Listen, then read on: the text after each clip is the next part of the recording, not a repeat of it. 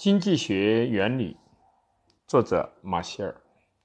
他代表了李嘉图以后的经济学，是长期为人诵读的新古典经济学的基本著作。他将数学应用于经济学，用图解说明理论是本书的一大特色。另外，试图将进化论引进经济学，从实际情况出发分析经济构成是又一特点。题解：经济学的原理自1890年第一版问世以来，到1920年第八版的三十年间，进行了七次修订，并于1961年印行了由马歇尔的外孙吉尔伯添加详细注释的第九版。第九版将经济学原理的第八版作为第一卷正文。将各版的不同之处和未发表的有关论文作为第二卷附录，由两卷构成全书。另外，马歇尔夫妇合著的小册子《工业经济学》和维塔克编辑的阿尔弗雷德·马歇尔的早期经济学作品（一八六七到一八九零年）两卷本。也可以作为了解《经济学原理》一书成书过程的参考。正如 J.A. 熊彼特所说的那样，只知道马歇尔的经济学原理还算不上已经认识了马歇尔。要了解马歇尔的全部理论体系，必须参考他的《工业与贸易》（1916 年的）和1923年出版的《货币、信用与商业》。另外，收录他对政府各委员会的赠言建议的阿尔弗雷德·马歇尔官方文献集，也就是1926年出版的，也是很重要的文献。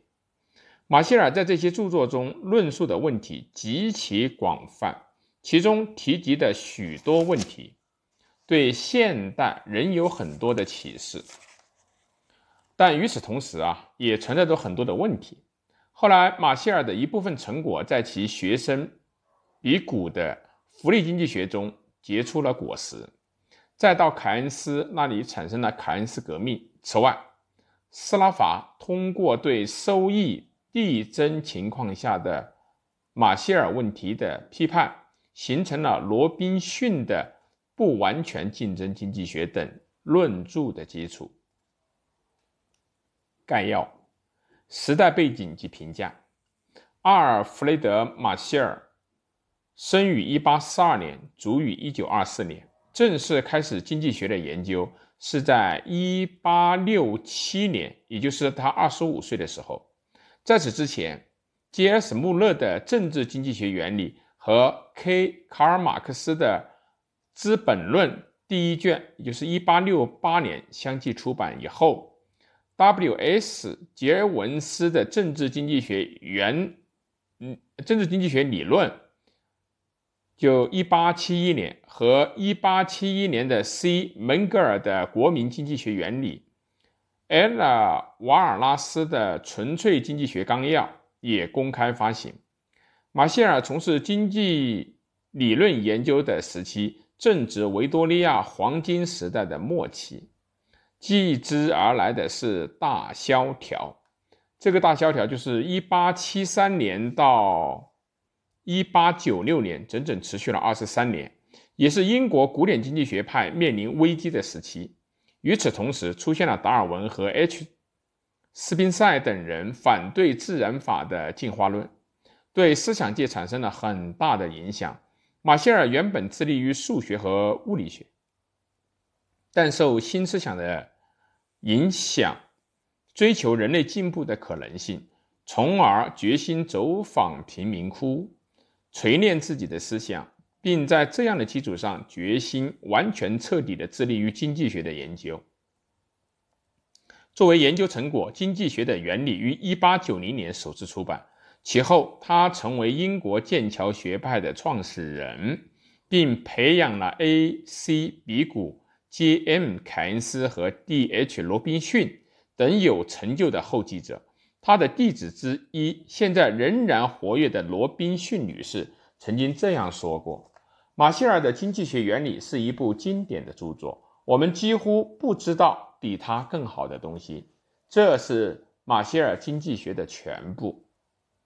经济学的研究方法和经济学原理的结构，马歇尔是这样给经济学下的定义：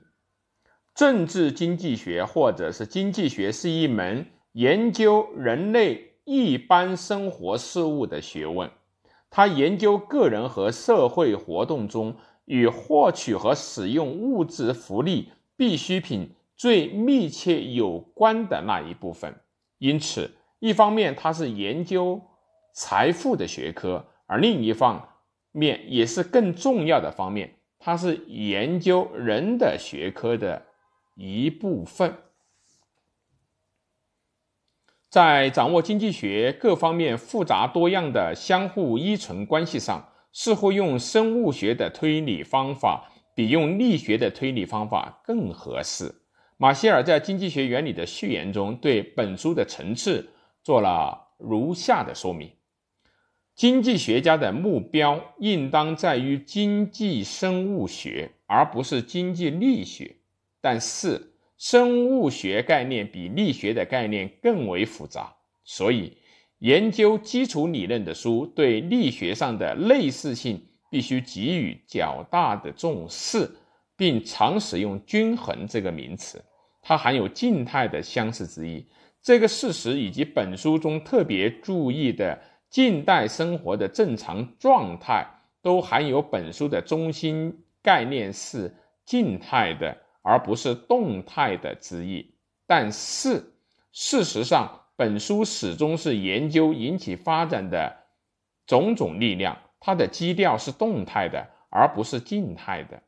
然而，我们要研究的力量为数是如此之多，以致一次最好只研究几种力量，作为若干局部的解答，以辅助我们的主要研究。即，首先用其他情况恒定这样的假设。将其他一切力量视为不起作用，进而研究与特定资材的供应需求和价格的直接相关问题。当然，我们并非认为其他的力量是无用的，不过是对他们的活动暂不过问而已。到了第二个阶段，在原本就假定不起作用的那些力量中，有较多的力量发生作用。特殊种类的商品之需求和供给的条件之变化开始发挥它的作用。我们开始对这种复杂之条件的相互作用加以观察，渐渐的，动态问题之范围就扩大了，而缩小暂时的静态的假定之范围，最后就接触到的国民收益分配于许多不同的生产要素这一重大的中心问题。同时，动态的替代原理经常会发生作用。要任何使一类生产要素的需求和供给间间接的受到其他要素的供求发展的影响，即使这些要素是属于毫无关联的产业部门。这样，经济学主要是研究，不论为好为坏，都。不得不要求变化和进步的人类。片段的静态假定是用是被用来暂时辅助动态的，或不如说是生物学的概念。但是经济学的中心概念必须是关于活动和运动的概念，即使只在研究它的基础时也是这样。基于这种方法论写成的。经济学原理的第八版，也就是一九二零年才出版的篇别构成如下：序言，第一篇导言，第二篇若干基本概念，第三篇论欲望及其满足，第四篇生产的要素、土地、劳动、资本和组织，第五。篇需求、供给与价值的一般关系，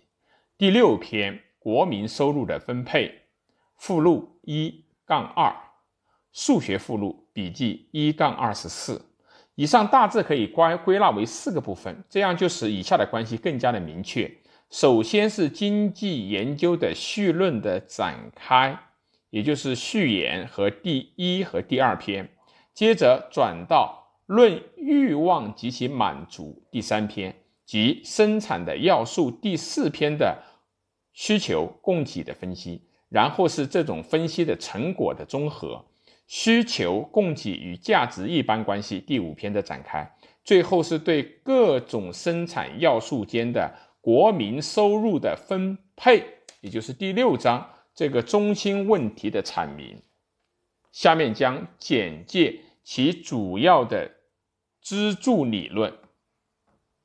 需求分析和供给分析。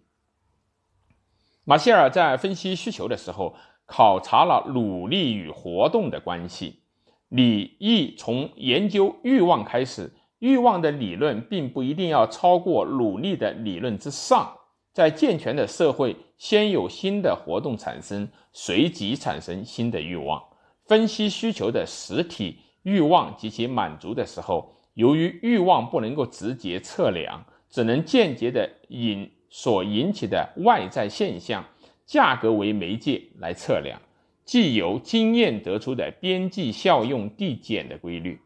在价格的体系里面是做改做叫边际需求价格递减规律来进行分析的。这样，从平均性的个人的需求分析开始，再进入到整个市场的一般需求分析，得出以下的命题。要出售的数量越大，为了找找到购买者，这个数量的售价就必须越低。或者换一句话说，需要的数量随着价格的下跌而增大，并随着价格的上涨而减少。这是众所周知的右下倾斜的需求曲线。在这里，对需求曲线上的任意点的斜率的。需求弹性进行了解考察，也对消费者剩余进行了分析。接着是对供给的分析，生产要素一般是分为土地、劳动、资本，但是马歇尔将根本的生产要素看作自然和人。他认为啊，自然也就是土地对生产的作用呈收益递减的趋势。人即劳动对生产的作用呈收益递增的趋势，因为人的劳动产生的资本和组织进一步提高了生产效率。资本和劳动的增大一般会产生经过改善的组织，反过来也会提高劳动和资本的效率。马歇尔在这里是假设资本中包含有知识和组织的大部分，那么。知识运用于自然，会对满足欲望起作用。人类固有的创造性，则组织强化了知识的作用。因而，他认为最好把组织作为单独的生产要素来对待。在《经济学原理》的第四篇中，设定了五章对此进行了分析。马歇尔借鉴进化论的生存竞争、自然淘汰。适者生存的思想，并将其运用于产业组织的分析。马歇尔着眼于伴随着机体组织的高级化的各个机能的分化和组合的作用，认为机能的细分化在工业上表现为分工、专门技能、知识和机械的发展等形式，而组合即工业。有机体的各部分之间关系的密切性和稳定性的增加，表现为商业信用的保障之增大，海上和陆上、铁道和电报、邮政和印刷机等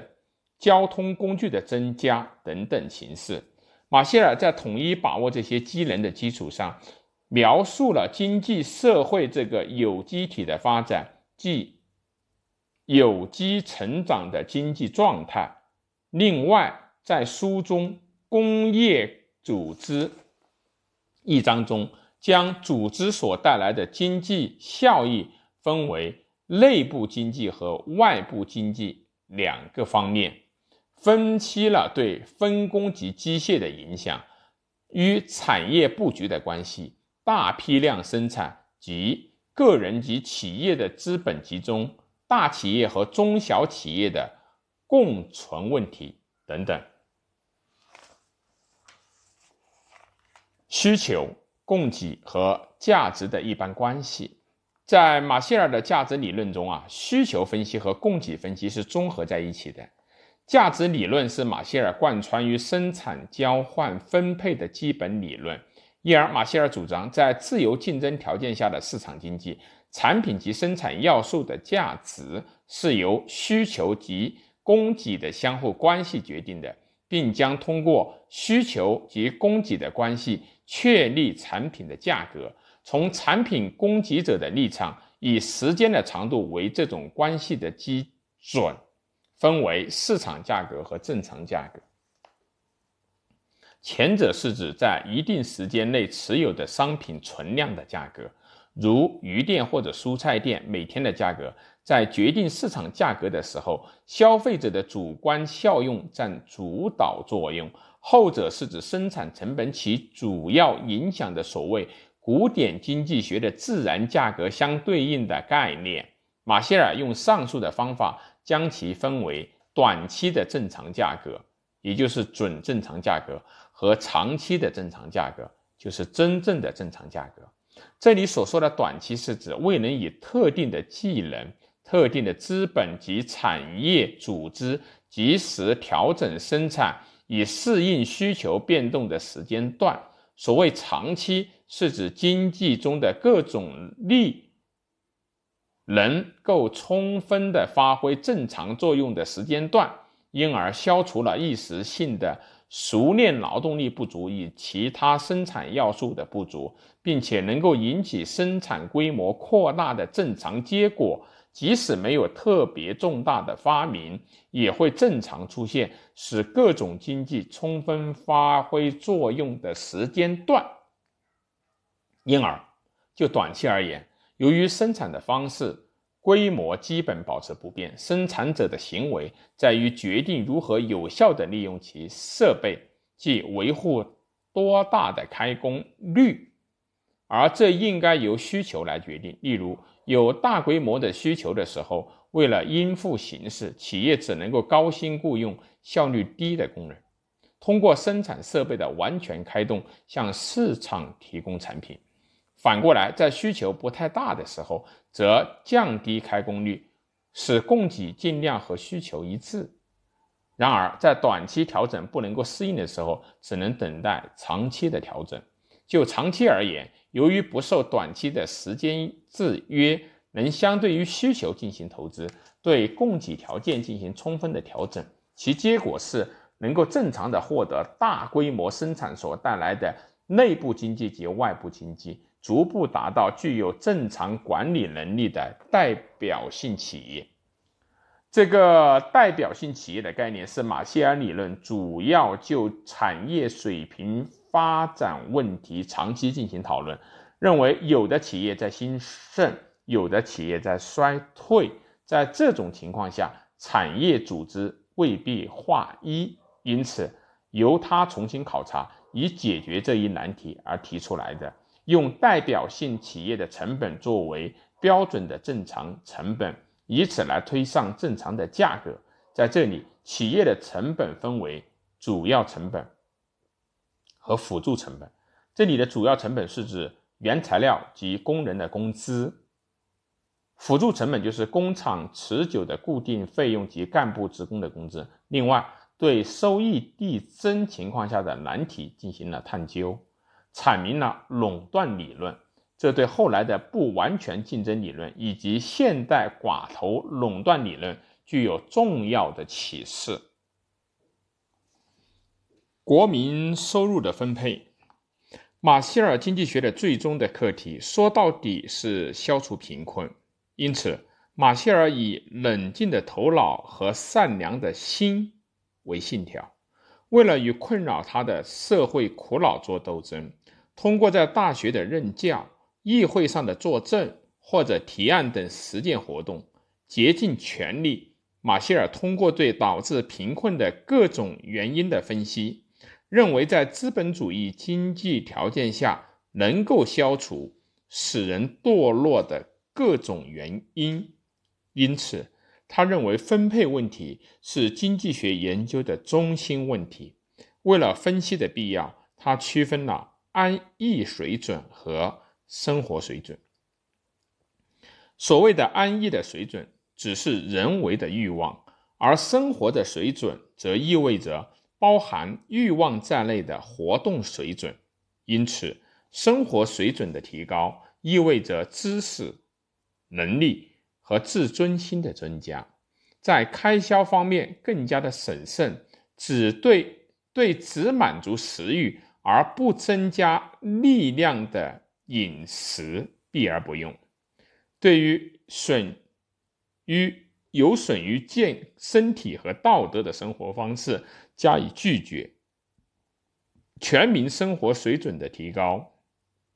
将大大增加国民收入和各行各业所得的份额。总之，是指存在于人类社会进步的可能性。马歇尔进而把企业家分为两类。一类是开拓新颖而良好的企业方法的人，即实行技术革新的真正的企业家；另一类是墨守成规的人，即随波逐流者。生活水准提高的有机成长的过程，是由开拓新颖而良好的企业方法的革新企业家来实现的。在这种情况下，革新企业家的报酬是：第一，他的能力的报酬；第二，他的工厂及其他物质资本的报酬；第三，他的商誉即企业组织和商业往来的报酬的总和，因为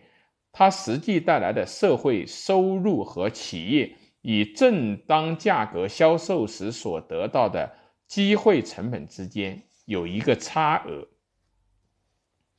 马歇尔将其差额的部分叫做混合准地租，这正是体现企业家在特定企业中存在价值的特殊的报酬，而且还可以通过讨价还价以及习惯和公平观念的分配，给予该企业中的各个人。其结果是在企业家自身分配的份额增大的同时，工人的工资也上升了。在这种经济中，通过竞争的一个形式替代的过程，适者生存规律的发挥作用，因而遵循普通工作方法的人们不得不采用改善了的工作方法。结果，在这种环境下，繁荣的是最有适应能力的企业组织，相应的工资上升是工人的体力的、智力的。道德的能力的提高带来效率的提高，为此，通过劳动所得的收入就能够进一步的去增加。马歇尔主张，通过这种变化提高生活水准，能够提高工人自身所承担的生产能力。企业家在现行的社会制度下遵守经济骑士风度，就能够完成自己的任务。这种具有经济骑士风度的企业家。通过资本的积累，可使公共福利得到增加。如果在社会中可以实现经济歧视风度的问题得到广泛的理解，那么便可以抑制各种弊病的发生。其作用在于，随着社会的知识和普及，富人变得非常的关心公共的福利，通过他们的资本和财力作用于穷人，使贫困这一社会上最大的。弊病在地球上消除，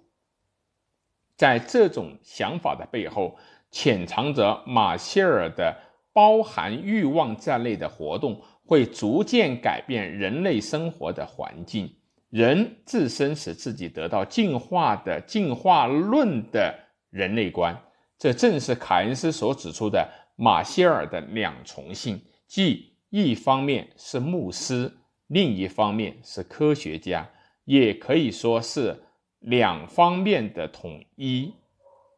这种说法见于凯恩斯《人物评传》。